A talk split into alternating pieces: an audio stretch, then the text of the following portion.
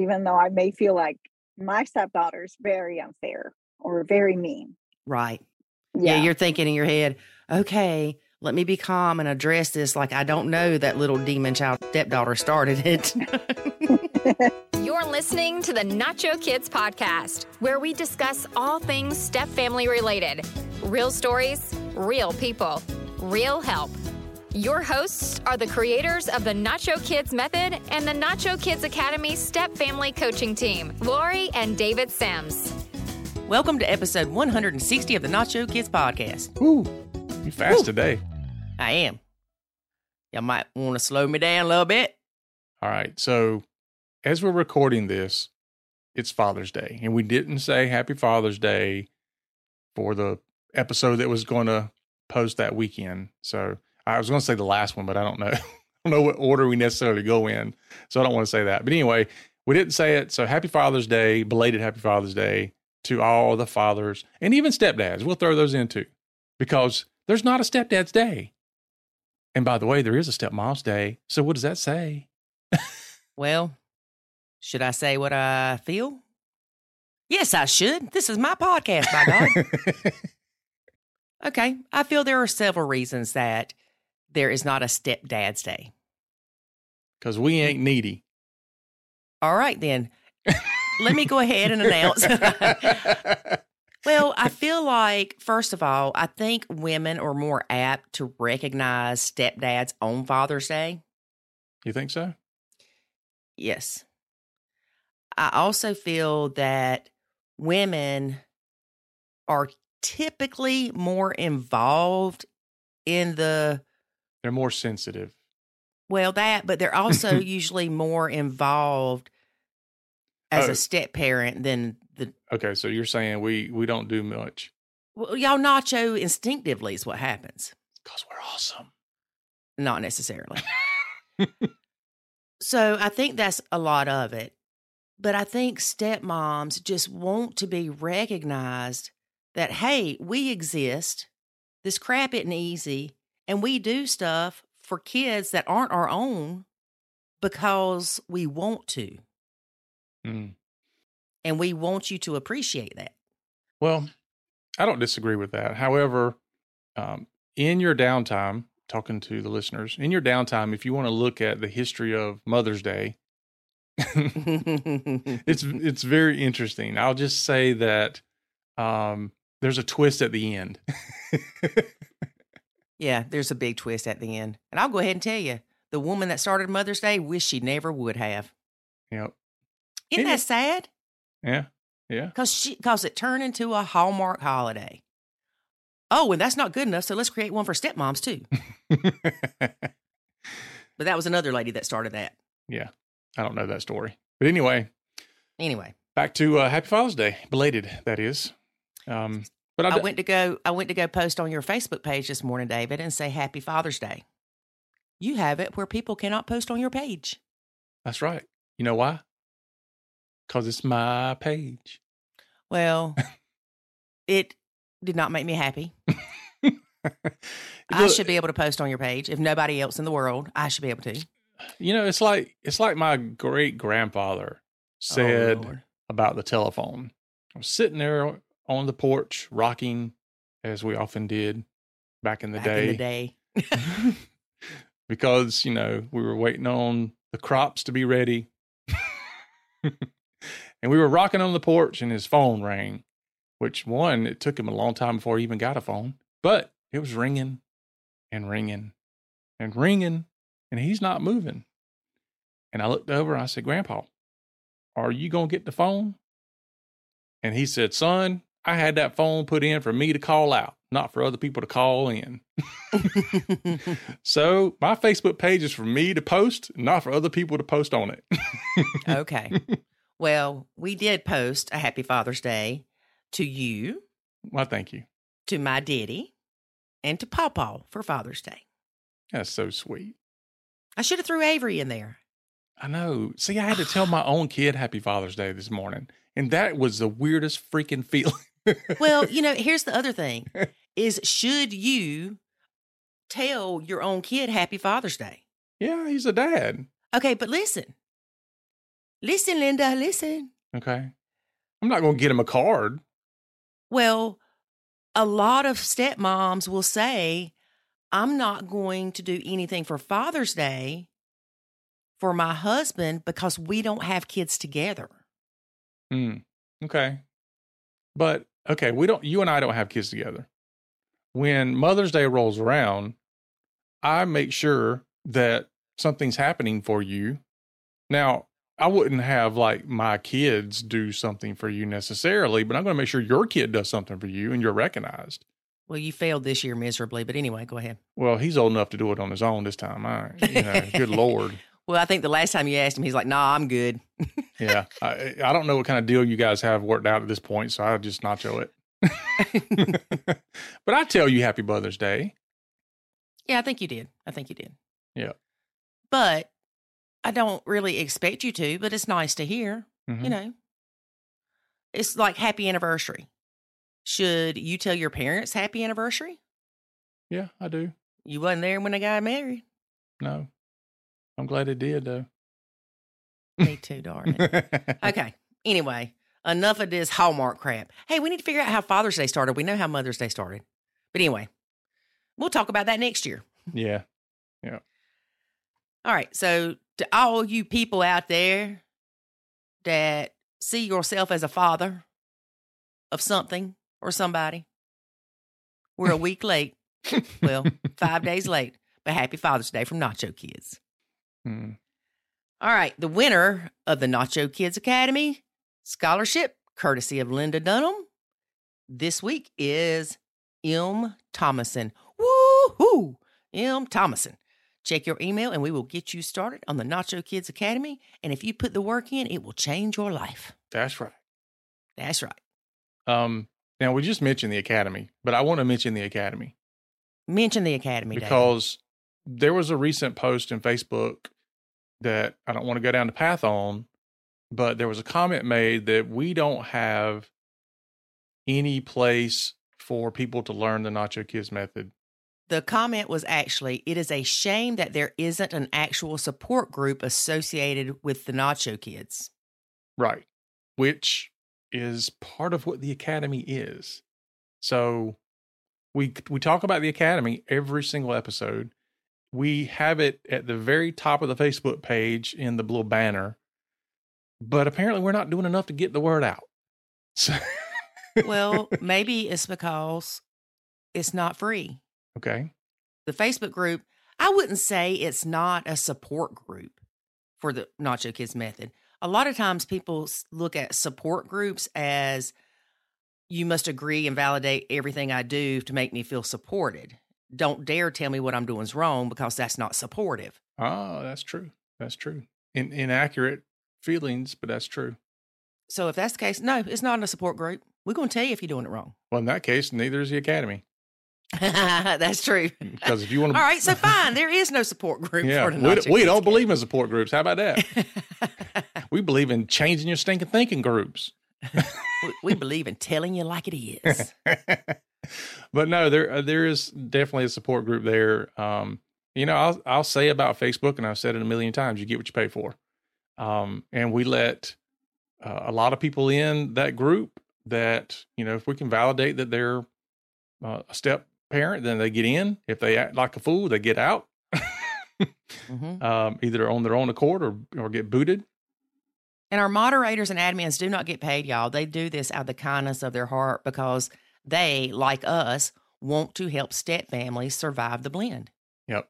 And I and I appreciate them because I'm not moderating anything in that group because it's No, David has to stay out of the group. He's a bad boy. Yeah. He he would get kicked out. yeah. Well, it's because I care more than ninety percent of the people in there. Oh, that reminds me, David, there was something you said the other day that I told you to remember. And I told you I wouldn't be able to. I remember what it is, Okay. astonishingly. Okay. I cannot care more than you. Right. That's oh, yeah, yeah, okay. That's so there's two rules here. And I heard this from another um coaching person. So it's a coaching person that coaches coaches. But anyway, but A coacher of coaches? Yeah, but that's not the only thing they do. They also do um therapy. Now not a therapist. they do therapy. So anyway, I don't know the differentiation between those, and I don't want to go down that path. Um, but he said that he has two rules when he's working with people. One rule is he can't care more than they do. Mhm. Which we uh, we say that that's one of the rules of nachoing. You can't care more than the bio parent.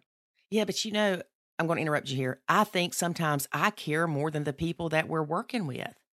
Uh, okay, but that's part of the problem. Is you, I know. you shouldn't be able to care more than they do. That that means there's an issue happening here. Right. I can't care more than y'all people. Yeah. Anyway. And the second one is you can't work harder than they do. So I can't work harder to try to fix your problems than you do. Exactly.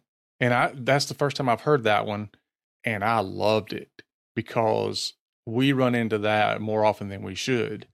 Not only are sometimes we care more than they do, but sometimes we're working our butts off to help them m- more than they are. We give them sometimes we give people homework and come back and like you didn't do the work. We gave you work to do and you didn't do it. Like Mhm. you know and and we're anyway i'm just saying if you're if you're out there and you need help then number one you should care more than anybody else about your own blend and your own sanity in relationships you should care more than anybody else and number two you should work harder than anybody else And I'm going to add a third one. all right what's that I shouldn't invest more in your relationship than you're willing to. Mm, These podcasts aren't free, people. It costs us money to host these. You may think that our time is free. hmm, no We're just as busy as y'all.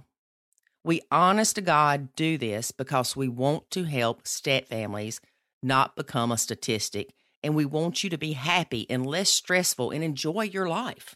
yep i like And that yes, there is a cost to the Nacho Kids Academy. But once you go in there, you will see that the cost for what you get is very underpriced. Mm-hmm. And I'll tell y'all, I fought with David in, with this in the beginning because I'm like, oh, you know, what if somebody can't afford this or can't afford that? And David's more of a business person than I am. So he kept telling me that people don't value what they don't pay for, which is true. I learned that the hard way. But also, y'all, one of the challenges that I created that's in the academy probably took me a hundred hours to create. Mm-hmm. Okay, we'll say 80, but still.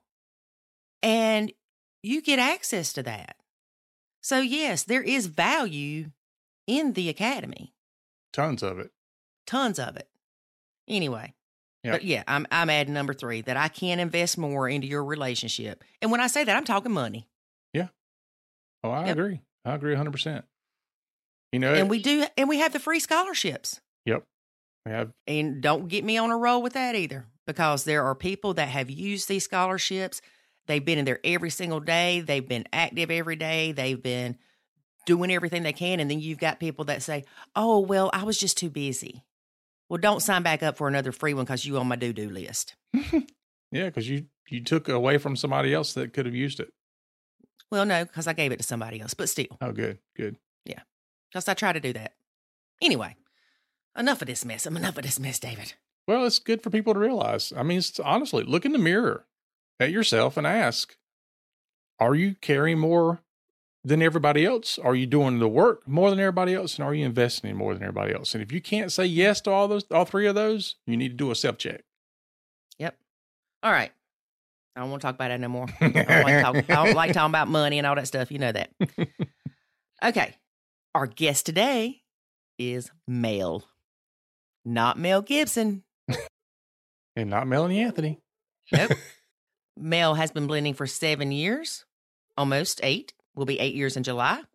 She has stepson 17, stepson 11, stepson 11, and stepdaughter 10. The stepkids are with them full time except every other weekend. She has a bio daughter that is 12 full time. The hardest part of her blending is problematic behavior in stepkids. Best advice Nacho. And I love it when somebody says their best advice for other blended families is nacho. Because not just because we created it. Yes, there's is some, you know, love there, but it's because it helps, y'all. It really does. And we're so glad that we created a method that is helping step families across the world. Makes my heart happy, is what happens. One thing that she experienced was the bio mom telling the step kids, she is not your real mom. Well, duh. But you know what? If you are a bio mom and you tell your kids that they don't have to listen to the stepmom, you are creating so many issues. yep. What if the stepmom tells them, no, don't light that on fire? It will combust and you will spontaneously explode. I said that all backwards, but you know what I'm saying. Yeah. Don't play in the street. yeah. Mel has an issue that a lot of other stepmoms have. She doesn't know any other stepmoms in real life. No, nothing IRL. No, nothing in real life, David. Where's she at? We certainly we know enough stepmoms that we could say, look, there's some in your neighborhood. Well, we have to be careful with that because people are crazy. And I don't want people saying, oh, yeah, I live in such and such. And then the next thing you know, it's, oh, somebody from the Nacho Kids Facebook group is stalking me. yeah, that could happen. yeah, Well, not doing that. I mean, one thing you could do is you could post on, uh, was it Eventbrite or Meetup if you wanted to have like a, you know, a step mom group. But yeah, I mean, I, I know what you mean. You probably in your circle of friends or your sphere, you don't know anybody that's a stepmom. So we hear that a lot. Right. And it's hard because you're judged by these other bio moms or even people that aren't moms. hmm They don't get it.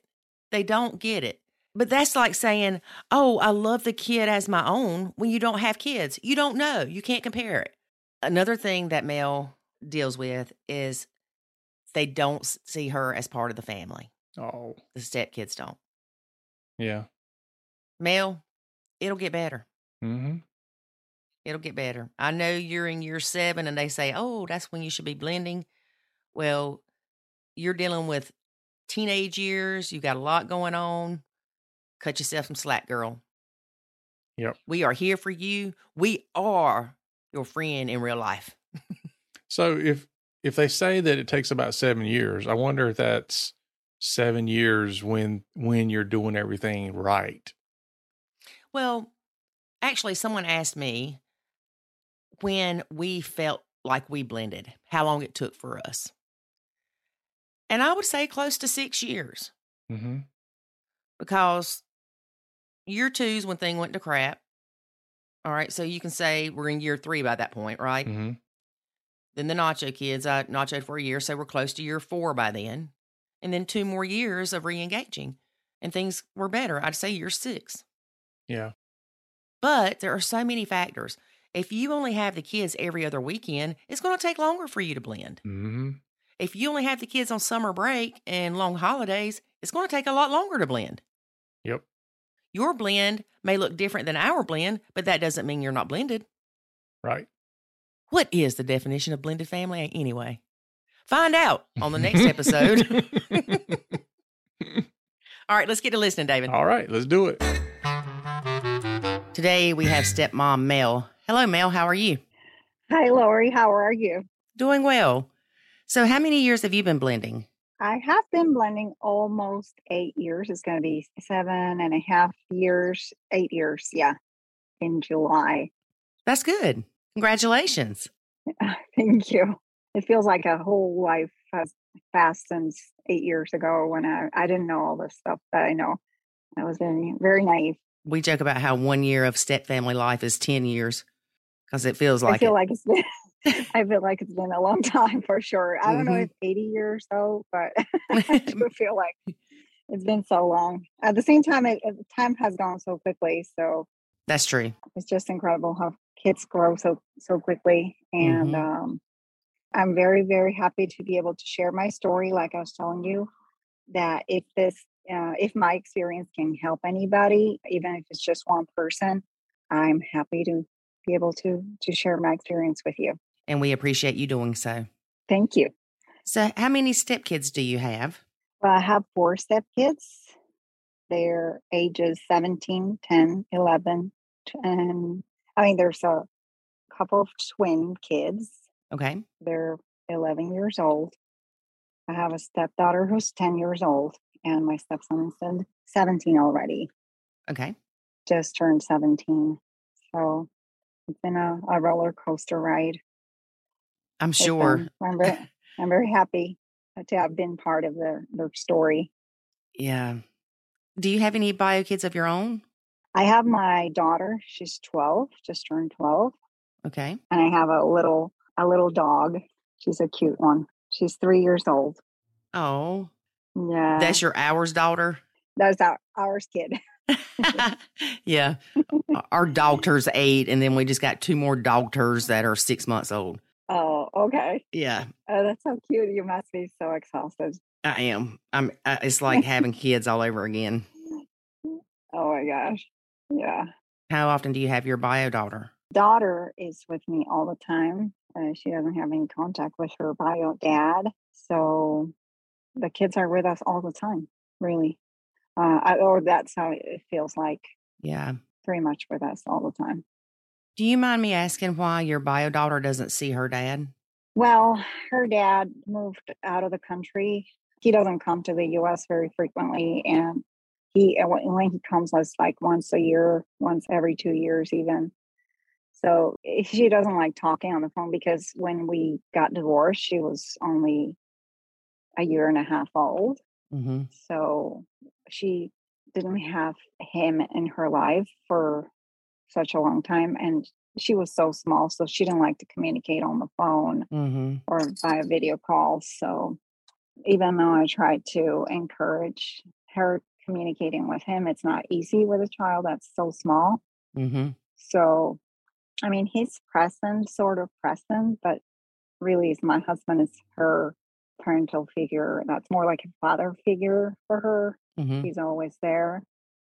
So she relates more, I think, to to my husband, and my husband and her have a closer relationship for sure. Does he parent her? My husband, yeah, he does parent her. Yes. So he basically yeah. took on the father role for your daughter. Yeah, pretty much. I would say so. Yeah, he, he talks to me about it. Like recently, uh, we've spoken about it, and he says that he loves her in the same way that he loves his own kids. So it's been like that for a while. It's pretty much like that all the time. He's there for her. Uh, he communicates with her teacher. You know, he's always trying to encourage her to do well at school and he's always like the father, really. I mean, that she doesn't call him dad, but that's, right. that's yeah, but but it it is like that. It's been like that. And what about your stepkids? How often do y'all have them? So my husband has full custody of the four children, so they're with us all the time, except for every other weekend. Ninety-seven percent of the time, if not, yeah, and sometimes even more than that. So their their mom, their bio mom, she lives kind of far away. She got remarried and she has another child and she's expecting a second child with that person. Mm-hmm. It's difficult for her because the circumstances around the divorce and everything. It was uh, not easy for the kids. And my husband was working from home at the time and she was traveling a lot for work at the time mm-hmm. because she had another relationship at the time where she was trying to make it work with this person and she figured it would be better for the kids to stay with their dad he's an excellent dad he's very very hands-on type of dad mm-hmm. so that's how it's been so what's your relationship like with your stepkids you made the comment that your husband said he feels like he loves your daughter like his own do you feel that way towards your stepkids that's another thing. I care for my stepkids. I love them, but I don't love them the same way I do my daughter. Right. And I don't have a close relationship with them because their mom is still very present, even though she's not living with them. She's been very protective mm-hmm. of them and throughout all the years. At the beginning, it was really difficult.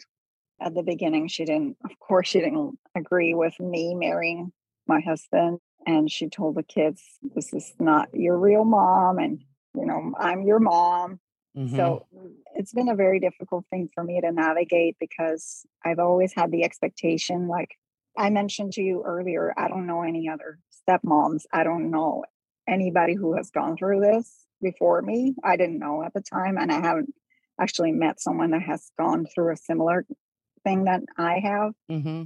So I had the expectation I was going to fill in the void of the being a mom, and that's not what happened. Of course, they had a, a very different experience, even though I was willing to step in, but they did initially accept me, but like soon after their relationship was more distant.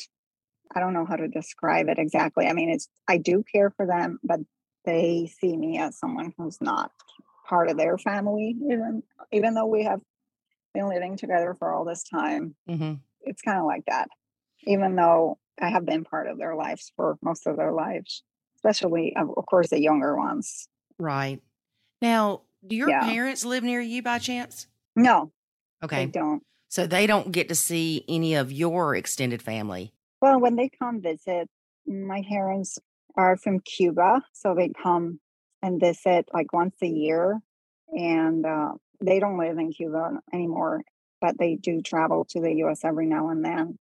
And uh, it's tricky for them because it's sort of like a similar thing to what happened to me. They don't know how to relate to the kids, and they initially thought they had great expectations and uh, when they saw that the kids did not receive them as part of their family because you know Mhm. that's probably the the story that they are told that they're Mhm. not part of their family so they have decided okay we're just going to be distant and treat them respectfully but they're kind of like in the same way had conflict with the idea of being step family Right. because you don't know your place. You don't know if you should allow certain behaviors, if you should enforce certain things, or if it's not your place. So, Right. I know with my parents, my mom and dad both were like, "Ooh, I got you know four more grandkids," and um, you know, my actually my dad's not very active in my son's life, but I think if he was, he would be more active in all their lives, if that makes any sense. Like he always asks about the other step kids. He follows them on Facebook. I think they comment back and forth and kind of stuff. So there's a small relationship there. But the reason I asked is because I was wondering if your parents were nearby and they did have a relationship with them, that that could almost be the connection to make you feel more like family. You know what I'm saying? yeah, but that hasn't been the case, especially Yeah. because they're not close by. Yeah. So they don't have that. It's just you. Yeah. And, and like you said, I mean, at the beginning, they figured, oh, we're going to have four more grandkids, and this is going to be so nice. And it's a very different dynamic. Mm-hmm. because they have known my daughter since she was born and she was the only one the only grandchild so it's hard to describe Yeah. it's been like that So tell us a little bit about the challenges that you've experienced in the blend.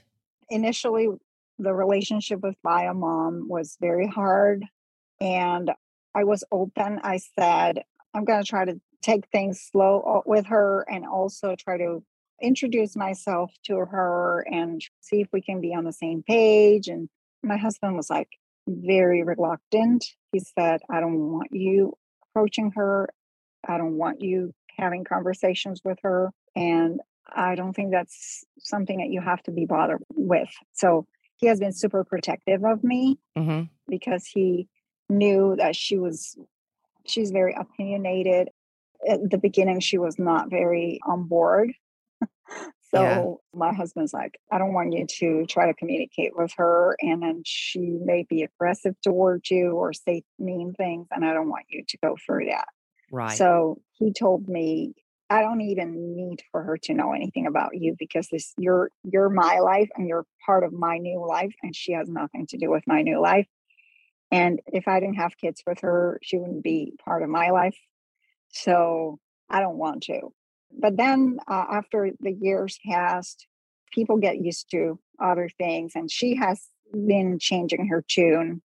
So we now are able to talk and communicate And but my husband still has his guard up and he's like, you know, I don't I don't want you to communicate too much with her.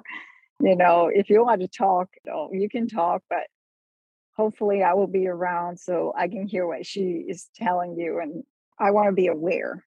So it's been like that. Yeah, he doesn't want to risk her saying inappropriate mm-hmm. things to you or making you uncomfortable or even making you question him. Yeah.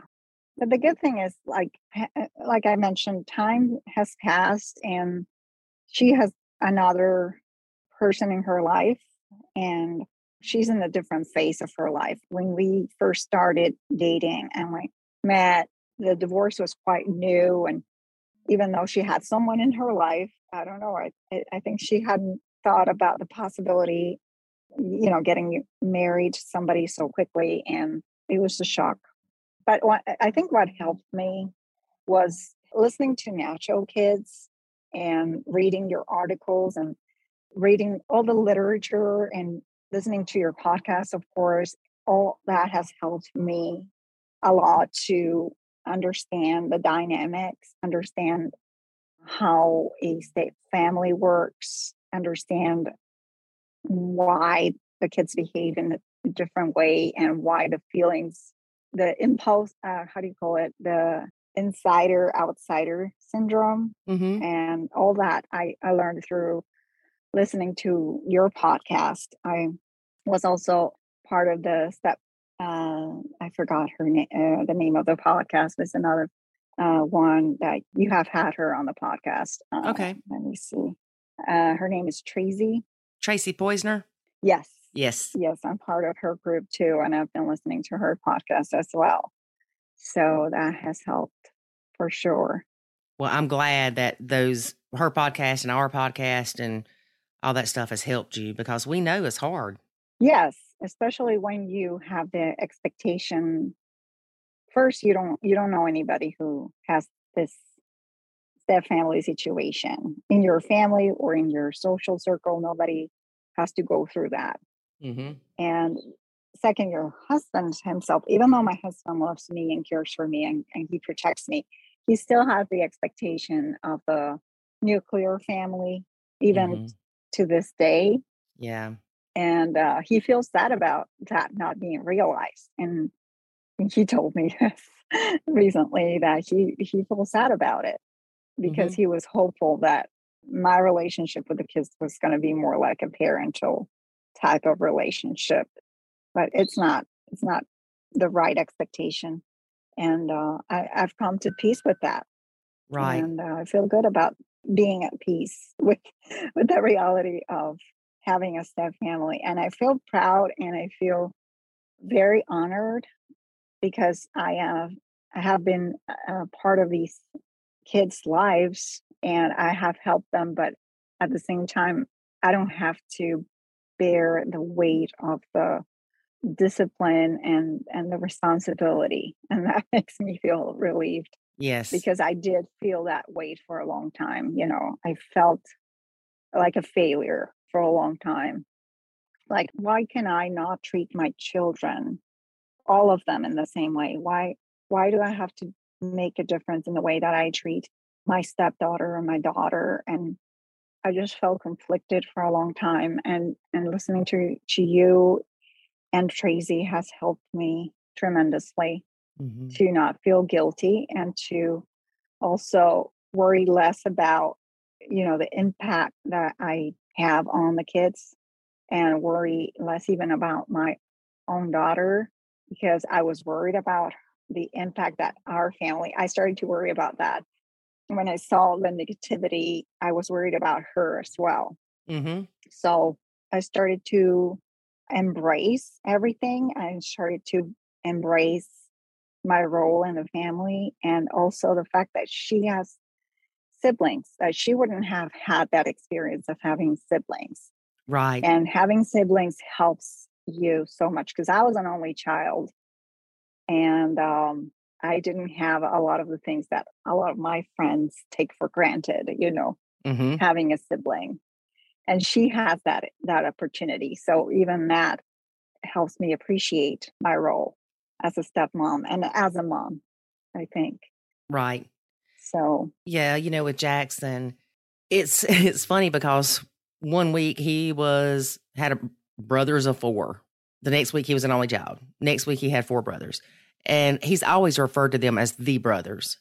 Mm-hmm. And so I feel the same way as you because if it wasn't for them, he would be an only child all the time. But he has good mm-hmm. relationships with them and they've already moved out. So, you know, they're 20, mm-hmm. they'll be 22 in a couple weeks. And they still have contact with my son, which makes my heart so happy.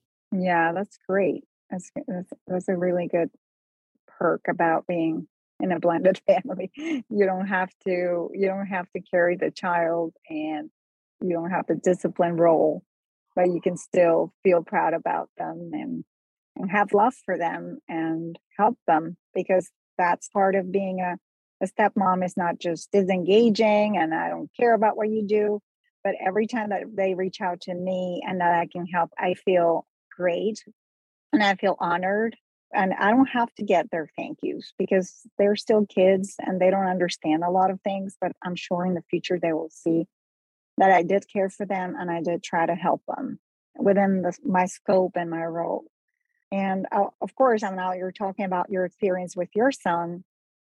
Uh, I can totally relate to your story. Ever since I heard you and your husband the first time in the, on the podcast, I thought this is someone that has a very similar reality to me. Mm-hmm. It's incredible because, like I said, um, my family, ever since my divorce, I felt like the Scarlet Letter movie, like that type of character, that person that has gone through something that nobody else has gone through. Yeah. My mom and dad, they're from Cuba. So there's a lot of, they have a lot of siblings. And none of them have gotten divorced. Mm-hmm. And um, only one of them got divorced after 27 years of marriage, like um, about four years ago. And it was the like the first child ever to get divorced. So being so in a situation that's so difficult and that nobody can relate to you that's close to you, even though they want to help you, but they don't they can't tell you I understand how you're feeling, or I can give you some advice. It, I, it, it happened to me. Right. That has never happened in my case. Yeah. And, you know, I hate to say it this way, but unless you've lived it, you don't know. I mean, I could take classes on blended families and things like that and get an understanding and even get, you know, a degree in blended family counseling or whatever. But until you've lived it, you don't truly know. Yes, that is true. You can understand the theory, but it's not the same eh, if you go through it. And it's so powerful that you can say, I can completely get what you're going through because it happened to me and I went through the same thing and I get you. That is super powerful. So I commend you for keeping up with this because I understand how hard it is. I understand how long it takes to get these podcasts out. And even though I've never actually done the podcast in my life, but I can understand and I can imagine how much time it takes to do the podcast. That's why I felt compelled to help out by telling my story and see if it's helpful for someone. Well, I appreciate that because a lot of people don't realize just how hard it is to do the podcast or how complicated or time consuming or even costly. It's right. not free for us to do these. So I really appreciate you recognizing that. Yes, it's not, it, it takes a while to edit. Oh, yes. I know about editing because I, I did journalism at university and uh, we did take a long time to edit everything that we were working with. And you know even if it's a different format it still takes a long time. So i appreciate you and your husband for for taking this this this role also. Thank you so much. We appreciate it. And your support means a lot to us. It really does. I remember when we first started doing the podcast and i started editing them i am not kidding when i tell you that it took me almost four hours to edit one hour because I was so meticulous. I didn't want the ums and the uhs and the likes and all that in there. And so I got a lot faster though. but it, I mean, it's definitely not easy. Yes. I didn't enjoy that part, but I had to do it myself. So, how does your daughter get along with the stepkids? You said that they, the stepkids, don't really see you as family. How do they see her? No, uh, it's so complicated because they're very close in age. The four, the four younger ones are very close in age. Mm-hmm. So they have a very good relationship at times where they play together and they share. But other times it is crazy and they don't want to share and especially the youngest one because my two stepsons are usually very cordial and well mannered Mm-hmm. but my stepdaughter she's a tough one and she can be the sweetest kind of person but at the same time she gets jealous she's very possessive and her dad's attention is like the most important thing for her Mm-hmm.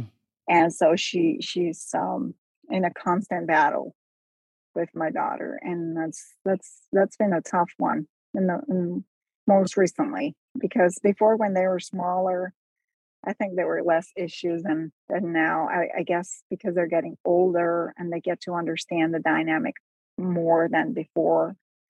Eh, they've gotten to a point where they argue a lot. It's been an issue so we're trying to address it. You have to be careful because a lot of times when it is a step kid and a bio kid arguing, we are quick to run to our kid's defense.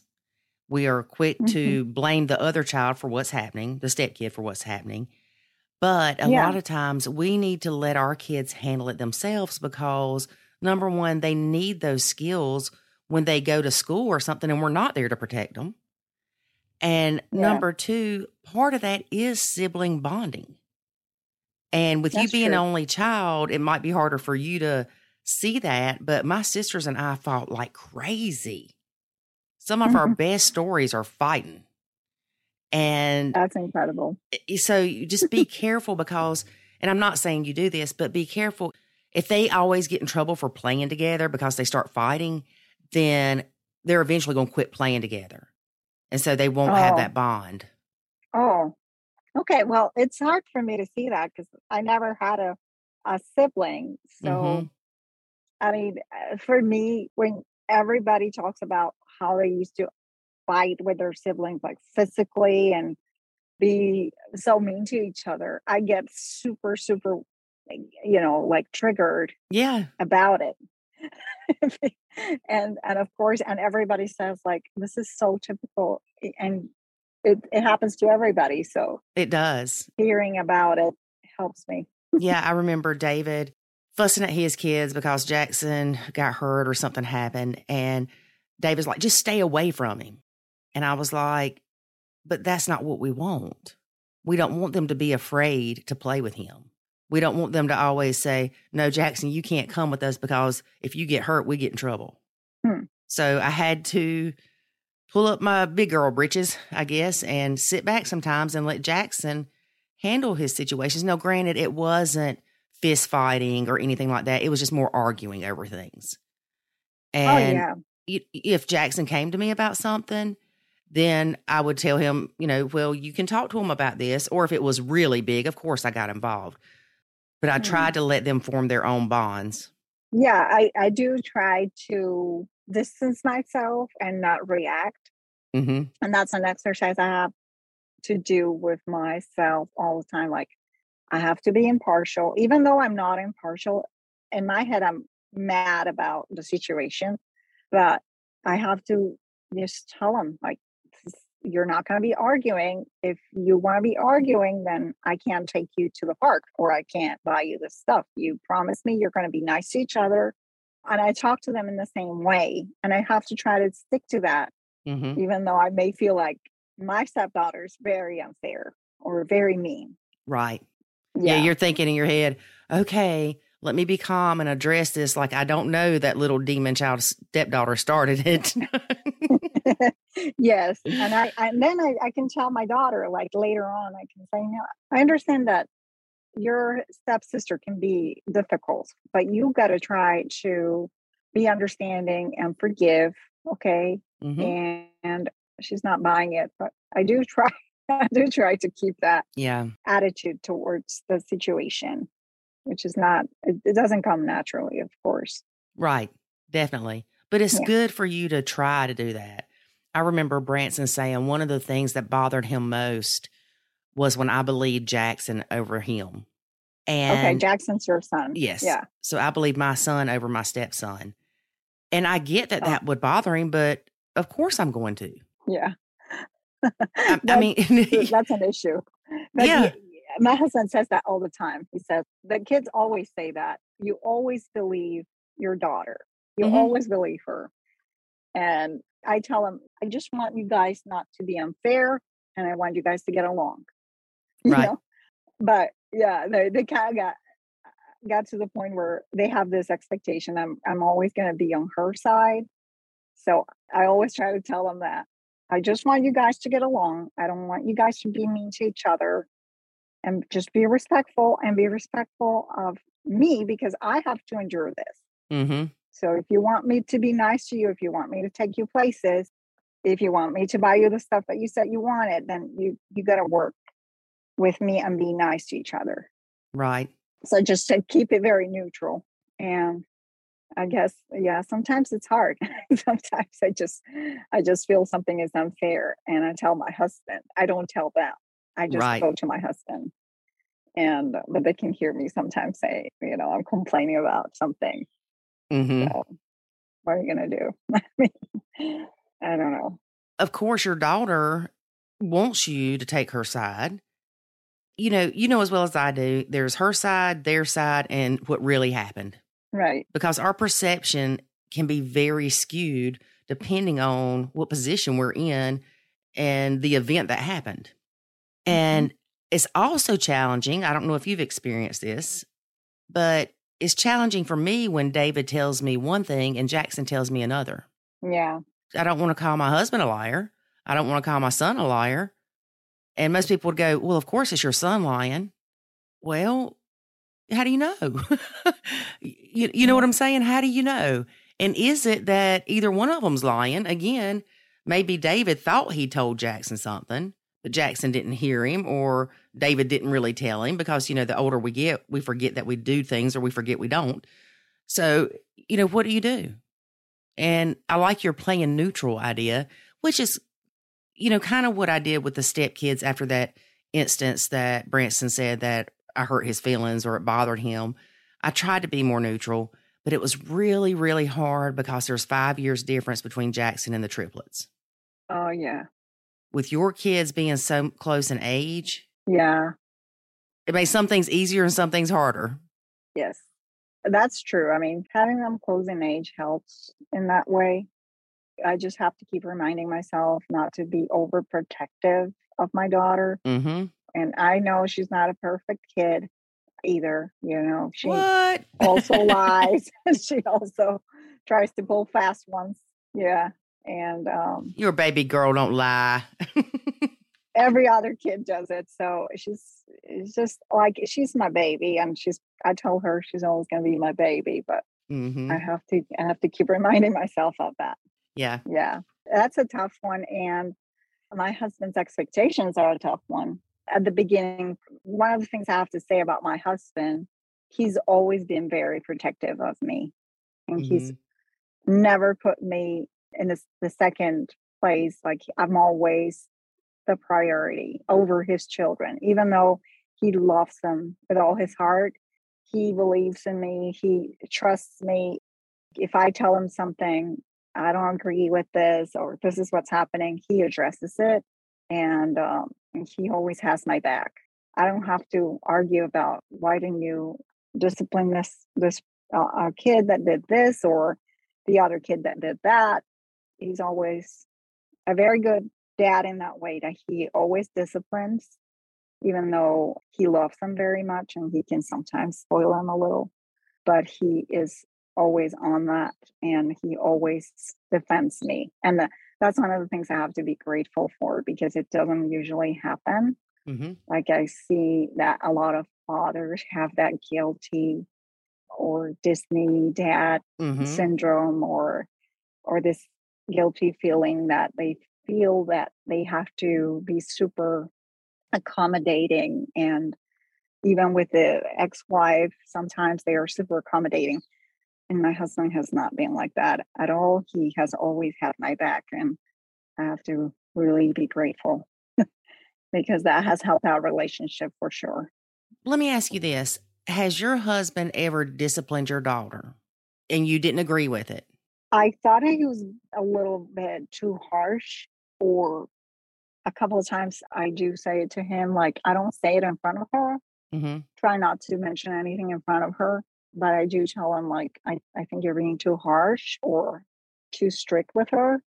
Mm-hmm. but he doesn't believe in Nacho Kids actually. And that's okay.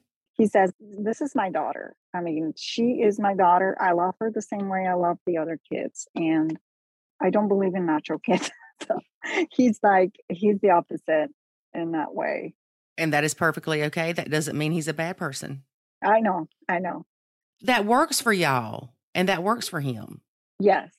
Yeah especially because like i said my my ex doesn't have anything to do with my daughter really mm-hmm. nowadays even though initially he tried to get in touch and keep in touch and it was not easy uh, it's not easy to communicate with a toddler over the phone and so they, they just didn't build a relationship and my daughter has known my husband since she was four years old mm-hmm. she started to call him dad at some point but then my stepdaughter said you don't call him dad he's my dad mm-hmm. and uh, ever since she's she stopped that when she talks to other people about who her dad is she says oh yeah my dad is going to come pick me up or right she refers or, to him as dad. Yes yes she does. But they don't refer to you as mom. No. When they tried to do that they were really really young. And we were probably kind of get married at that point or mm-hmm. probably right after the wedding they started trying to call me mom and i said you know it's okay you can call me mom if you want and i think that was a mistake because yes.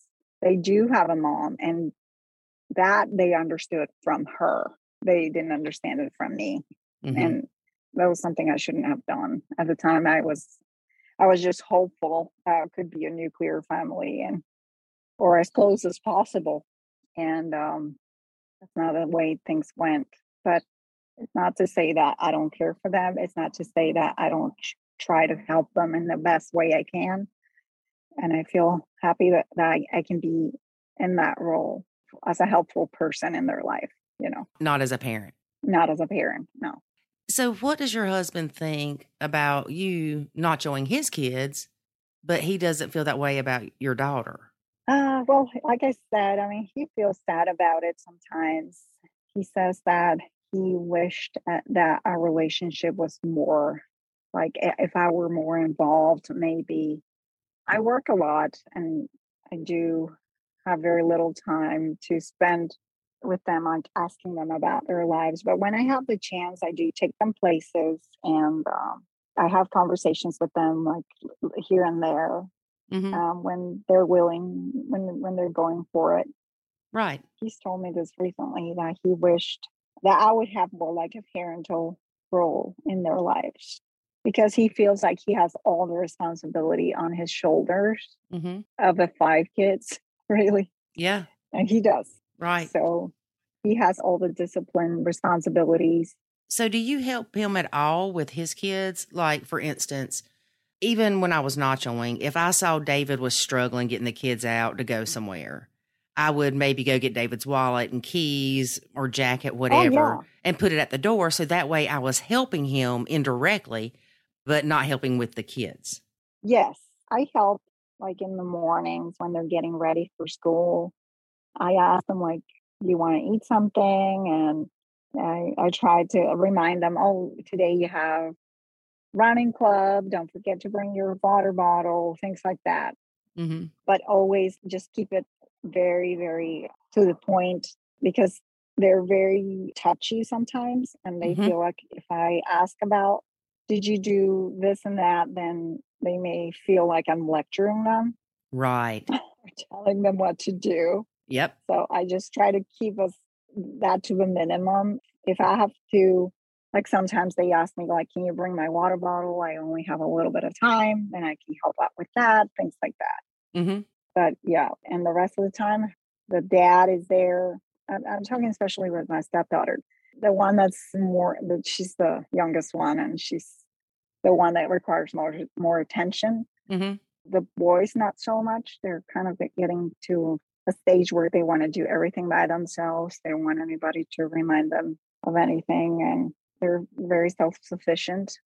They've gotten to the point of being self-sufficient in the mornings which is awesome because it helps us very much but we we still have to try to uh, look for my stepdaughter and see if she's doing everything that she needs to do in the morning Mm-hmm. it's a dance because I don't want to be forceful. I don't want to be on their face.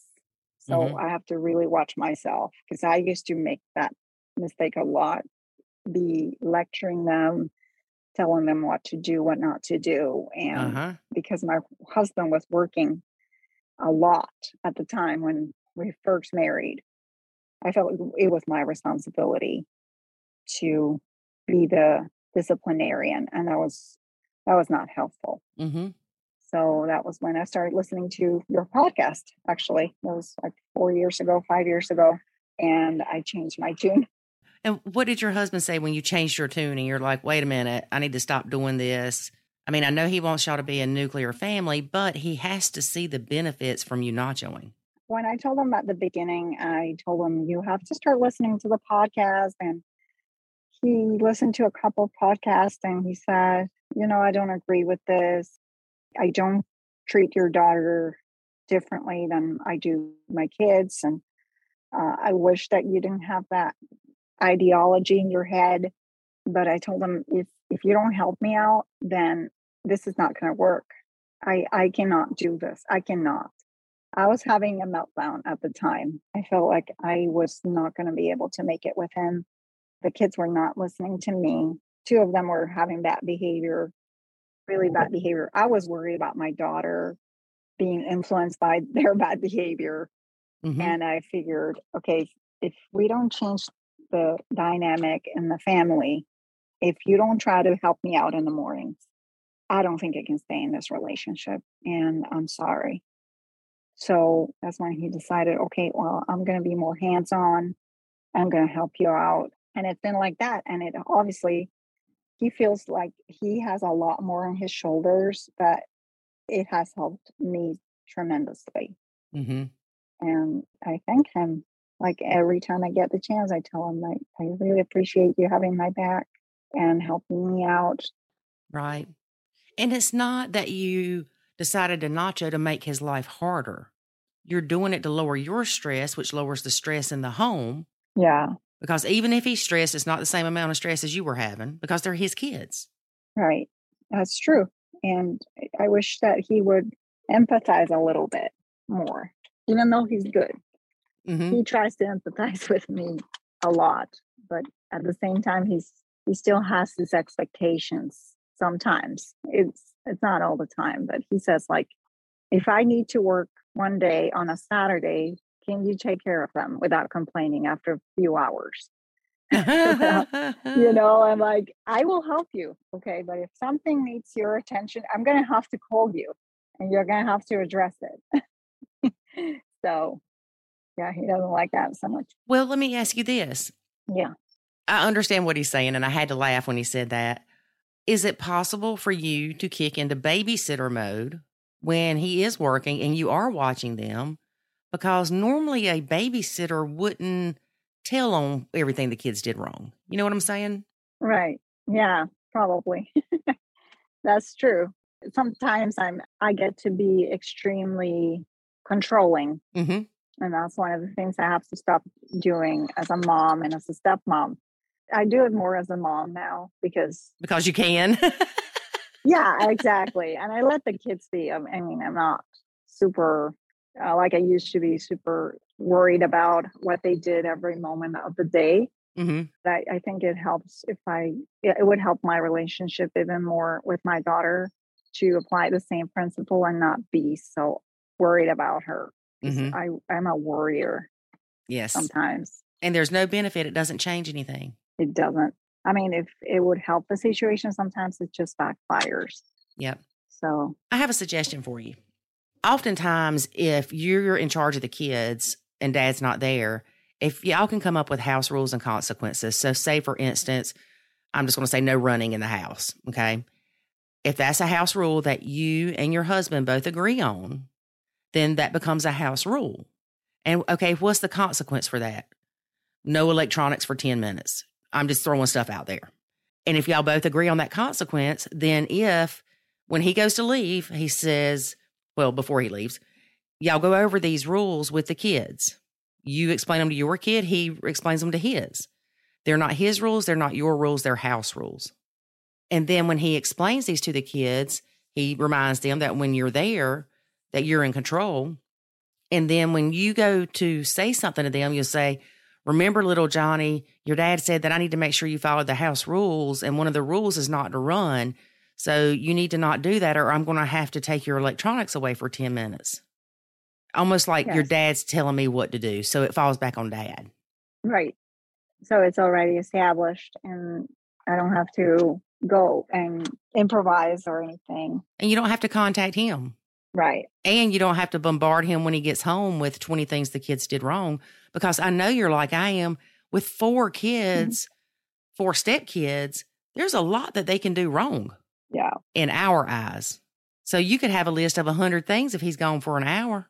Yeah. And that just puts him in the middle when he comes home. Yeah. I get pic- in the picture of the kids hate me because I am being like the tattletale. Yes. I'm telling their dad what they did wrong exactly. And I'm complaining about what they do. And it's not good. Right. And so we want to get the target off of your back. And by getting the target off your back, they're not going to be, quote, quote, mad at you because you're saying, look, I'm just doing what your dad asked me to do. And they can be mad at dad. Yeah. And they can take it up with him. I will try that. We have several things that we do to try to get the kids to behave. And those are consequences that they get when they don't behave. So we're going to have to set up like a more comprehensive list of things that we're going to say, like, this is a natural consequence of doing this and that. Right. Because it all depends on him, but we don't have it as a set way of this is what's going to happen if you do this. So yeah, I think we're we're going to have to go for it. Right. And remember, if he comes home from work and you've taken little Johnny's phone away for 10 minutes because he was running in the house, if dad walks in and gives him his phone back and little Johnny still has five more minutes of, you know, time without his phone, don't get mad. because yeah. Eh, because a lot of people get mad and say, "But we agree that this would be the consequence." Well, dad's the parent and he can take away that consequence too. Yeah. Yeah, it's on him. Yeah. We have to get that target off your back and put it back on him because sure. he, him having the target on his back, they love him unconditionally. Anything he says to them, they are going to get over a lot faster. Anything you say to them, they're going to harbor for six months. That's true. Mm-hmm. because they have that that bond with dad. Right. You cannot deny biological bonds. Yes. Yep. They don't have that bond with you. Now, I mean, I know that you've been blending for a little while, but I noticed with my stepkids, once they got older, I can say, Hey, can you help me and take out the trash? And they would. But there's a difference in saying, Do the dishes or it's your mm. turn to do the dishes versus, Hey, can you help me and do the dishes? Right. So just because you're nachoing now, it doesn't mean that you're always going to be nachoing the same things. Okay. Yeah. And maybe that'll make your husband feel better that the whole goal of this is to improve the relationships between everybody in the blend, including you and the stepkids. Yeah, I agree. He wants me to be able to to have more of a say in the house too. Because it's like, yeah, I mean, I want you to have authority to say this should be happening or this should not be happening and the kids being able to understand that you are also part of the family and I think I have to work work with him on and, and, and try to discuss this and see how we can make this happen. Right. And two, yeah. he doesn't need to say, well, Mel thinks that y'all should be doing chores every day. So y'all need to start doing chores. I mean, I know one of your things isn't chores, but just for example, because that's throwing you under the bus. Right. And it's great that he wants you to have more of a say, but he knows things weren't going well when you had more of a say. right? Yes.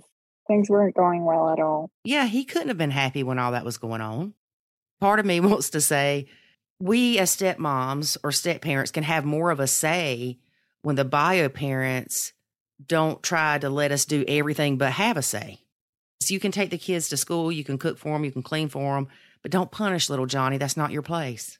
and I'm not saying your husband does that. No, no, he doesn't. He, if I were to, uh, you know, say that little Johnny has to be cut off from his electronics for 30 minutes because he was mean. Mm-hmm. And if I say that in front of him, he would try to contradict me or put me in my place, so to speak. He would say, okay, well, if Mel's saying this, it's because you did something that was really bad and you better apologize. You know, he would try to back me up. Mm-hmm. And that's great. Yeah. But I don't try to do that because I don't want to be a disciplinarian. Well, he may want that, but the kids don't. And you need to build that bond with them. And right now, they're at that quirky age, even though you've been in their lives for so long. And I want to keep reiterating that you've been in this blend almost eight years. Yeah. But you've got teenagers all of a sudden. Yep. And they're going to push back a little bit. So you might not have had nacho up until this point. And again, you're doing it to lower the stress, especially for you. Yeah.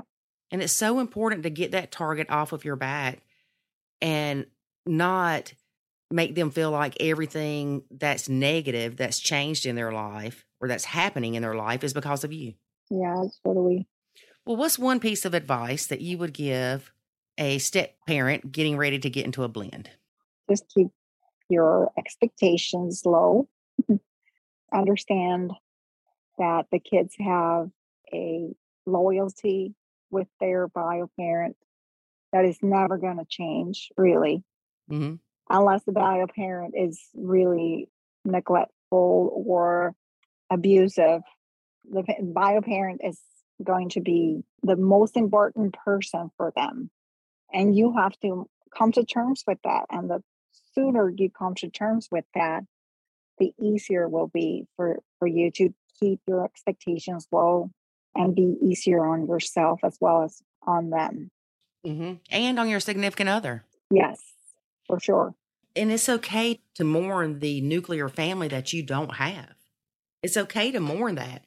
But don't sit there every day and wallow in, oh, we're not a nuclear family. You know, I think mm-hmm. that mm-hmm. our blend is better than my nuclear family growing up. Mm-hmm.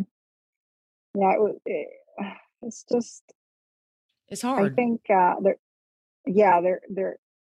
Our parents had more issues with parenting that probably we do because of our generation being having more resources. I I think, mm-hmm. and it was harder for them.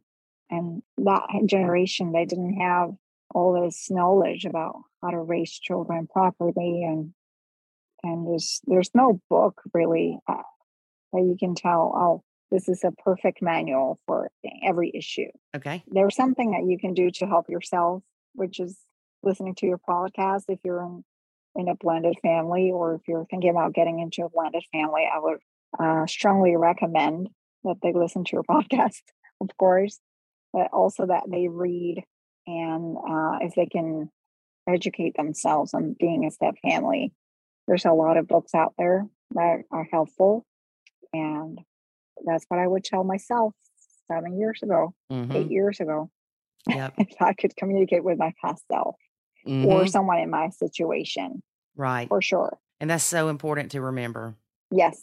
Yes. But thank you so much, Lori, for your time and for doing this podcast, like I said before. And um, there's some another good example I had from back in the 90s. There was a show called Step by Step it was about a step family. I vaguely remember other, that. Yeah, I used to watch that so much uh, when I was little and it was the parents were very much into that role of parenting their own kid and not being the you know the trying to influence the other parent about their, their own kid.